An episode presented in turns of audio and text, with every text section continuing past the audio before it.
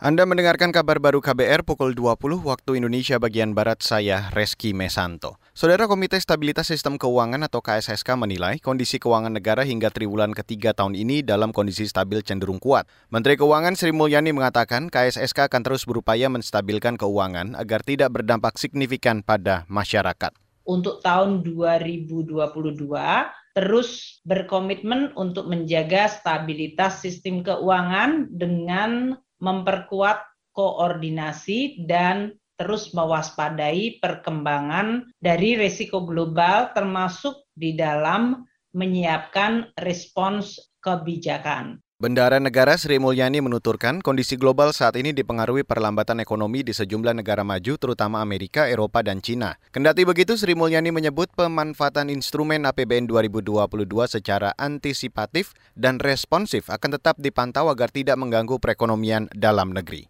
Beralih ke berita selanjutnya, Saudara, kinerja Lembaga Pengawas Kepolisian atau Kompolnas dinilai tak maksimal. Itu disampaikan ahli hukum, HAM, dan Pemolisian Pusat Studi Hak Asasi Manusia atau PUSHAM Universitas Negeri Medan Maja El Muhtaj.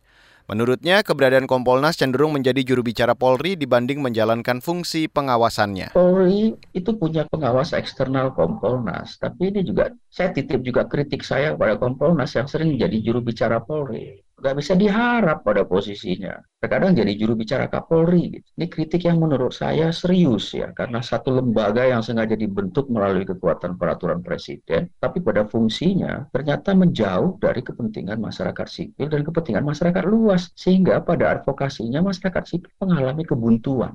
Ahli Hukum HAM dan Pemolisian Maja El Muhtaj menilai peran masyarakat sipil dalam fungsi pengawasan seharusnya lebih diapresiasi oleh Polri, sebab masukan dari masyarakat penting untuk merawat akuntabilitas Polri.